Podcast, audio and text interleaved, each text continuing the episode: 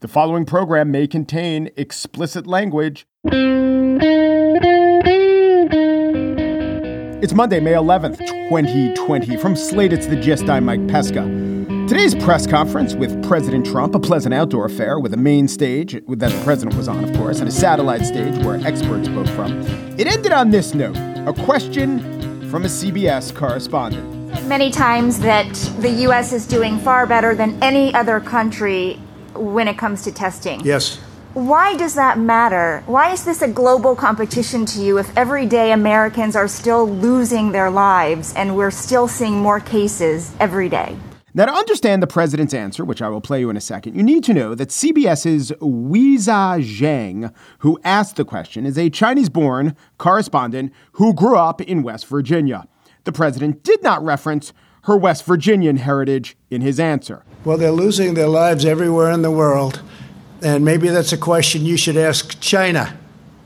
Don't ask me, ask China that question, okay? When you ask them that question, you may get a very unusual answer. Yes, behind you, please. To which Jiang, rather than asking for China's phone number, do you have it on you, Mr. President? Or asking as a follow up, okay, do you know how long it would take to survey 1.4 billion people? Asked uh, or stated a pretty fair response. Sir, why are you saying that to me specifically? I'm telling you, I'm not saying it specifically to anybody. I'm saying it to anybody that would ask a nasty question That's like that. That's not a nasty Please question. go ahead. It wasn't a nasty question, and he actually offered no answer to why did you ask me that, or the substance of the original question for that matter. But I think it's pretty clear why he asked her that. It is because he is a gentleman and a statesman. No, it's because she appeared to him to be Asian, so of course he had to mention China to a question that was in no way about China. I guess the best we can hope for is that in two weeks, a chastened Trump comes to the podium and apologizes by rebranding her the invisible CBS correspondent. I call her the invisible correspondent. But here's the thing, and here's the prediction it's not a good one. This will in no way hurt Donald Trump. Because there's plenty of tape out there of the president invoking or evoking China when even a Caucasian correspondent brought up China or didn't bring up China. Just for no reason, he rags on China.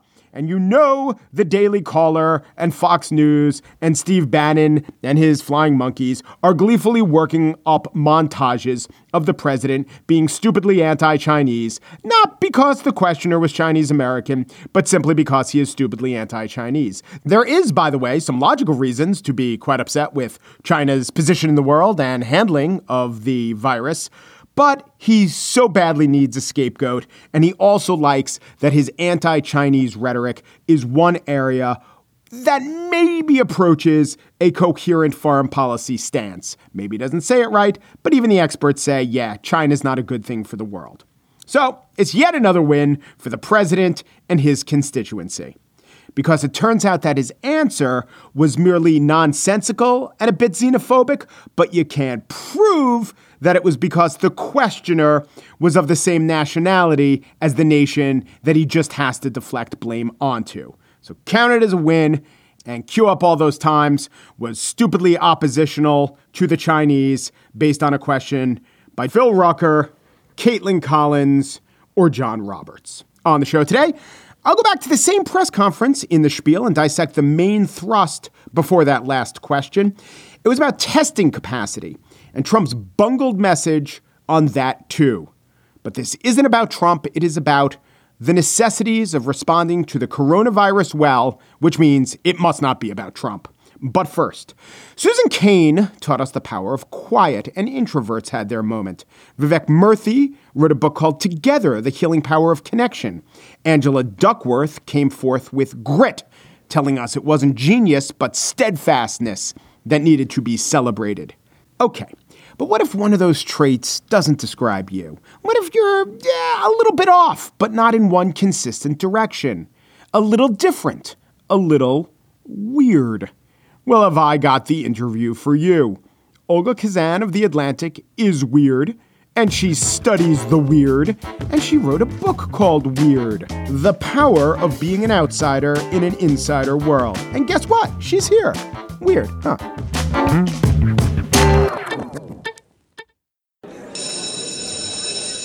I'm Dr. Megan Sachs. And I'm Dr. Amy Schlossberg. And we're the host of the podcast Campus Killings. Our show covers some of the most sinister crimes to take place on or around school campuses, or the cases we discuss have a school connected theme. And with the new school year comes an all new second season of Campus Killings, which will debut on September 16th, 2023. But if you want to listen to Campus Killings now, you can binge all the episodes from season one, available everywhere you listen to podcasts.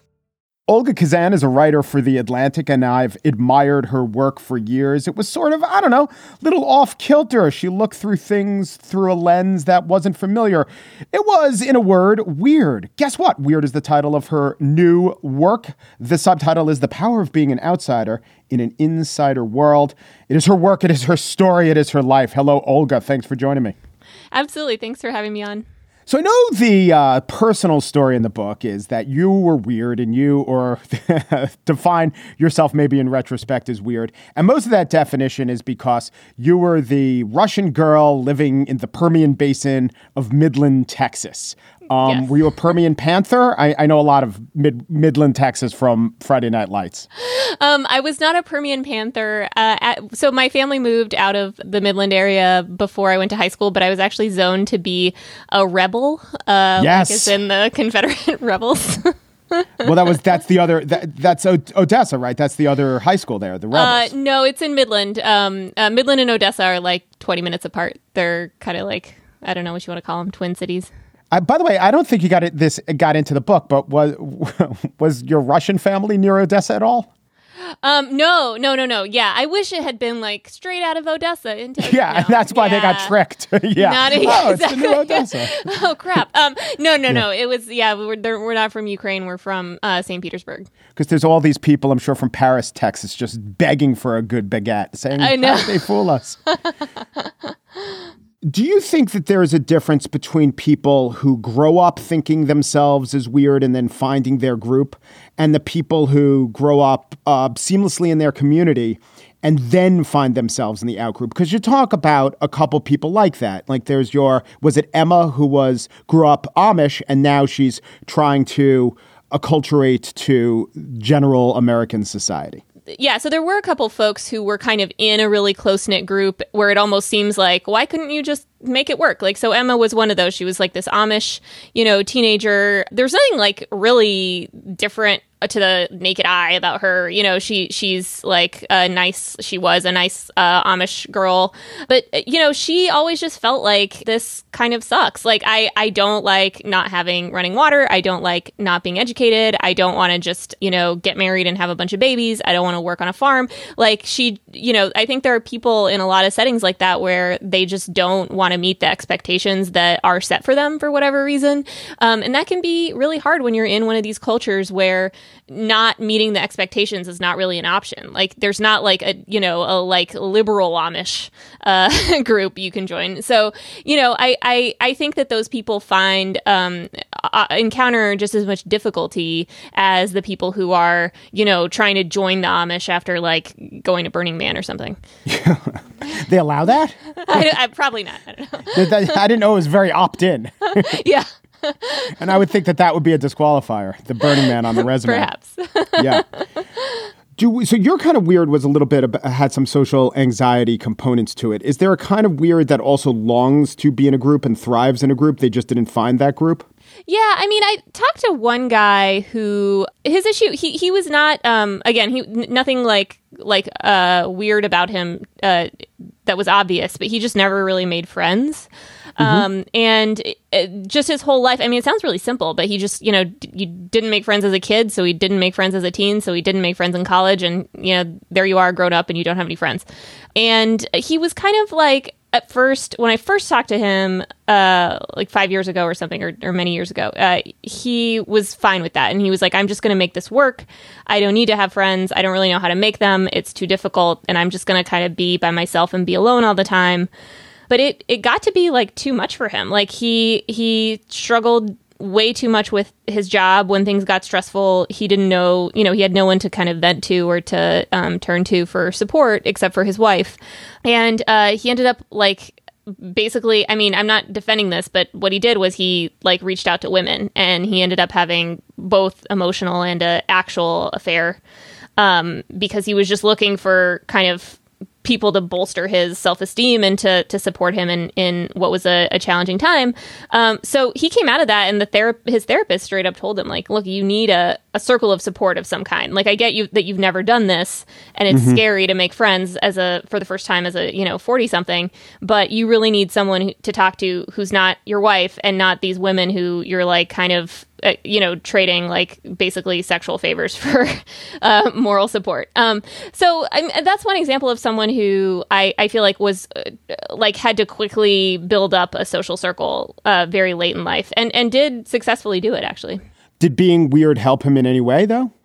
Yeah, I mean, he like for a time was thinking that that his kind of loner personality made him he was a tech worker and he thought it made him like a better tech employee because you're kind of always tunneled into your your work and it's not very social and it's very uh, yeah. like kind of detail oriented. So he was like, well, at least I have like this special skill with my technology. But even he kind of recognized that eventually he needed to find a social circle.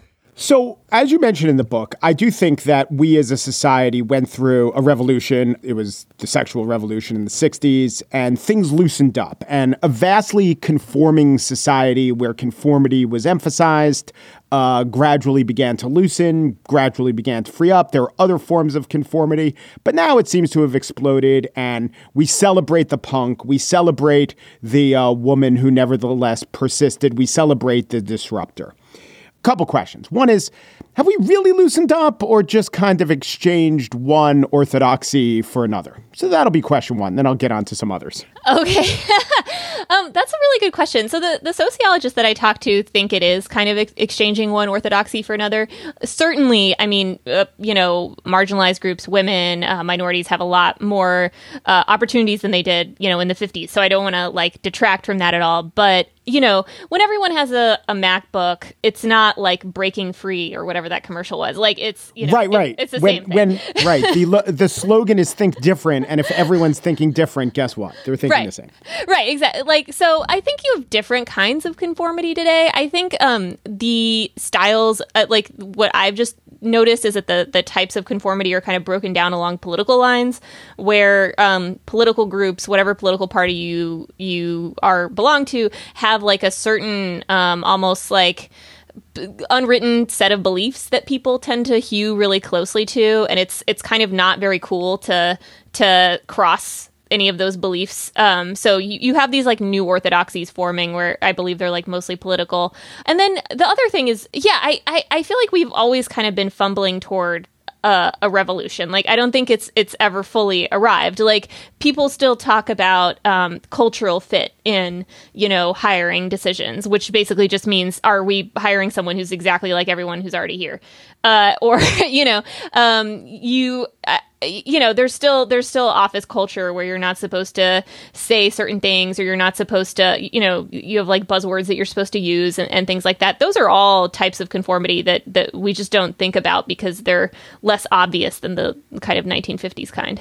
Yeah and i don't know it is true. I mean sure, 20, 30 years ago, there was a lot of uh, discrimination and just the wrong way to be. And now, maybe in advanced society, we wouldn't come down that hard on someone who identifies themselves in a way that wouldn't be allowed. But, you know, what about heterodoxy of thought? What about the ability to not just a weirdness in presentation or self identification, but hey, I'm this one set of things where you'd have these set of assumptions about my thoughts, and yet I think totally different things.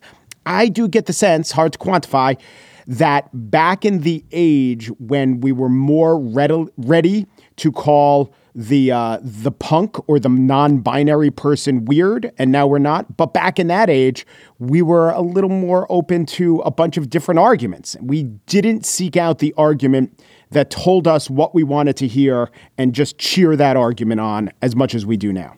I yeah, I really agree with that actually. If I if I understand what you're saying correctly, I mean, um, I think that the political polarization was at its lowest in the 50s. Um, and I, I think it's because people didn't have these um, kind of dogmas or orthodoxies that they um, really upheld that aligned perfectly with one party or another. And I'm, I'm, I'm saying this about both uh, liberals and conservatives. I, I really think that's that's true. Is that you have these like kind of much more subtle. Uh, something I've noticed lately is is friends fighting over the social distancing and sort of like having these big fights over uh, who's like going outside without a mask on and like you're breaking the rules and all, all this stuff. And I, I think that's because this like social distance i mean social distancing is good. I'm a health reporter. Like please everyone social distance. But I, like the idea that like you can like social distancing to the extreme uh, is is like so uh, such a part of like liberal east coast like beliefs now that like crossing any part of that um, really makes people frustrated and angry. Yeah. So maybe we've just become more visual, visually oriented.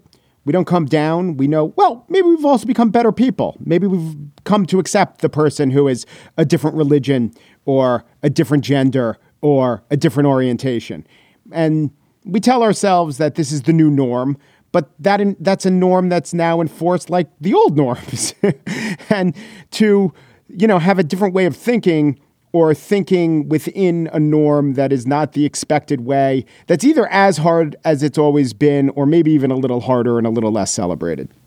Yeah, I mean, and uh, you know, one other example, um, since I just uh, like ragged on liberals a little bit, is is um, you know the fact that we still like you know don't consider female candidates seriously for president. I mean, it's uh, like we've had two really qualified women now who uh, you know people are just like i just don't like something about her. Uh, yeah. and and i think that's because there's like this more subtle um, norm and belief that uh, women don't um, make good presidents and that a woman shouldn't be a leader. Um, and i think that's sort of like buried in there. And maybe you don't say it. Maybe in 1954 you'd go come out right and say that um, you know but in 2020 you just vote for joe biden instead you're right. So how does that? So let's think about this. How does that interact with weird theory? that the weird people, that the weird people can bring something a little extra to the table.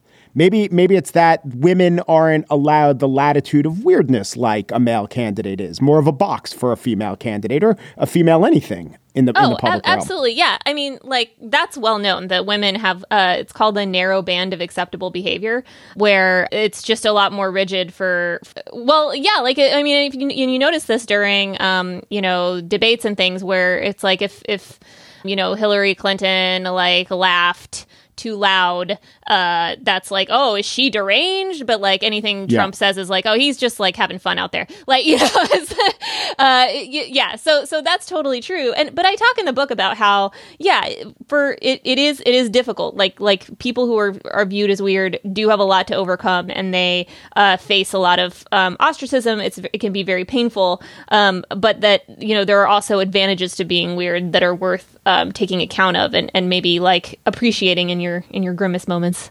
Yes. Then again, what is politics except a bunch of like millions of people in the case of a presidential election conferring their maybe not deeply considered thoughts and opinions and uh, approval of one avatar for the rest of us. So it's not it's not a perfect way to sort for weirdness. In fact, it pretty much is a competition that guarantees that the least weird person succeeds. Right, right, exactly. Yeah, you want the like lowest common denominator kind of. Yeah, and even you know Barack Obama, uh, for all the things that were weird or different about him compared to other presidents, in so many ways, so unweird and so normal, and in fact uh, the epitome of wonderfully normal when it came to you know family norms and kind of st- just personal style, like a lack of style, lack of style, lack of sartorial style, lack of you know anything other than a close haircut. The least, in many ways, the least weird guy we could find.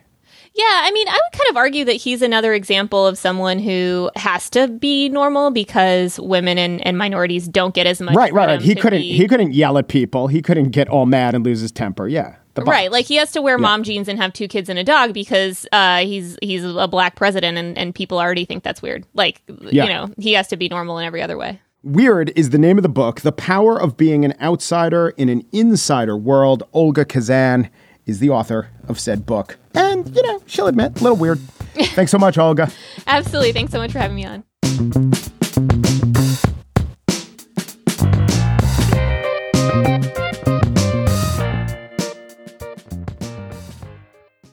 There are over 90,000 people missing at any time, and over half a million are reported missing every year. And that's just in the United States. I'm Mike Morford. And I'm Jess Betancourt. And in our podcast, Missing Persons, we discuss cases of people who have gone missing under mysterious circumstances. And we're joined in each episode by guests who are either related to the missing person, investigating their disappearance, or advocating for answers in the case. Missing Persons is available everywhere you listen to podcasts, and there are dozens of episodes to binge on right now. Subscribe today so you don't miss an episode.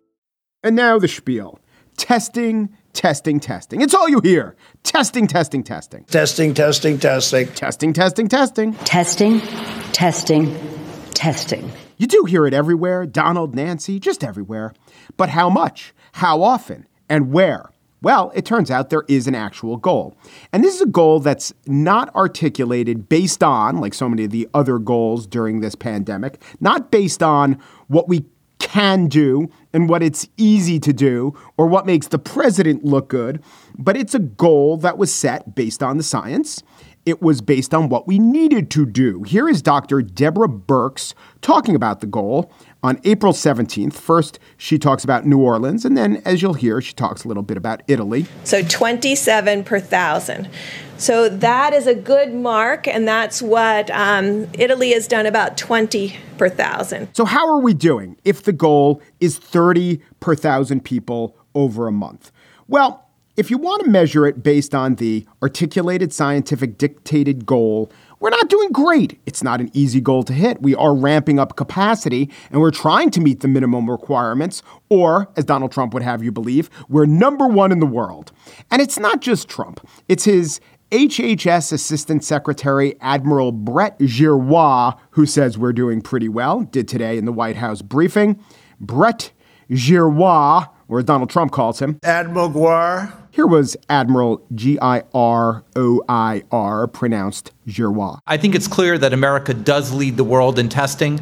I'll go through some of the charts that show that we lead quantitatively. I will also suggest that we lead in the diversity of tests, which are very important to establish the testing ecosystem to keep America safe. And clearly, as we've said multiple times, no one beats America when it comes to quality. Okay, but several countries lead when it comes to capacity, per capita capacity. The goal was, remember, 30 tests per 1,000 people, which the United States is still under. It's only by counting the total number of tests given that you get to that fact that the US is leading the world in testing, which for a country of 330 million people isn't that hard.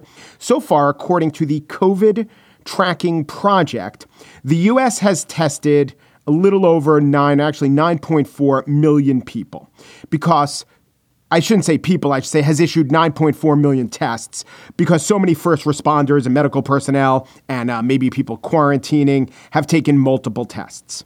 Now, a problem is that last week the Rockefeller Foundation put together an analysis and said we need 3 million tests a week. Vital Strategies, which is a nonprofit run by former head of the CDC, Tom Frieden, says we need a little more than that, around 450,000 a day. Now, we've never had a week of over 2 million tests though Admiral Giroir claims we're at 3 million tests. Maybe he's looking at different figures in the COVID tracking project. Maybe he's forecasting what we can achieve. But he's saying we can be at 3 million tests and that will meet a criteria for opening. Here's the lucky thing, if you want to call it that. We're this country of 330 million people, but it's not like the virus is spread evenly throughout the land. And it's also not like some areas that are heavily hit don't have other areas, maybe within the state, that aren't hit nearly as hard. And that's why New York Governor Andrew Cuomo, governor of the hardest hit state, including the world's hardest hit city, was optimistic today. It's an exciting new phase. We're all anxious to get back to work. Uh, we want to do it smartly, we want to do it intelligently, but we want to do it. That announcement was not about New York City, can't be about New York City, but about different areas upstate that aren't in the city's predicament. And then, as he was speaking, on the screen next to him were seven metrics for reopening. We know about falling death rates, check, and bed and ICU and ventilator capacity, check, check, check. But also there was testing and a testing threshold. And the CDC guideline of 30 tests per 1,000 residents over a month, that was one of the metrics. And several areas of upstate New York met those criteria, so they're being open. Now, the White House believes it has the testing capacity to achieve a national reopening, even though they are leaving it to the states to execute that capacity. Admiral Giroir explained it by citing models, some of the models I cited, talking about the best estimates. Trump weighed in and did no one a favor with his explanation. We have now, and nobody says it, they just don't want to write it by far more tests than any other country in the world, not even a contest. Which is, of course, some rah rah USA, USA bullshit that doesn't answer the salient question. Because the question isn't, hey, can the world's third most populous country with the most COVID 19 cases have the most tests? Who cares? We do. It doesn't matter. So, what we have to do is totally ignore the president's rhetoric and talking points and only pay attention to the experts. But as we're doing so, we have to hope that all the experts need to placate and handle the president, that need isn't skewing their expertise, isn't having a real effect on the plans that they're putting forth. So that is where we are. The president is a carnival barker or illusionist who's bombastic and irrelevant, the expert who is in charge of the plan, trying to convince us it's the right plan, and everyone's nagging doubts left unaddressed because the carnival barker can't stop hawking his snake oil or leave any insult unaddressed or unexacerbated. And that's it for today's show. Margaret Kelley is the Gist's associate producer. She wants you to know it's not a competition between the US and the rest of the world because the US is obviously winning. What's the point spread? I don't know. Ask China. Daniel Schroeder produces The Gist. He wonders who sang lead and who sang harmony in Wilson Phillips, and he thinks we should ask China. The Gist. I would actually like to see an Admiral Guar in fact, the entire Joint Chiefs just dress up in full makeup like Hawk and Animal and the members of Raider Nation. I would say the intimidation factor would be worth at least two battleships and one B 1 bomber, so it's economical. Umpru Depru Jupru, and thanks for listening.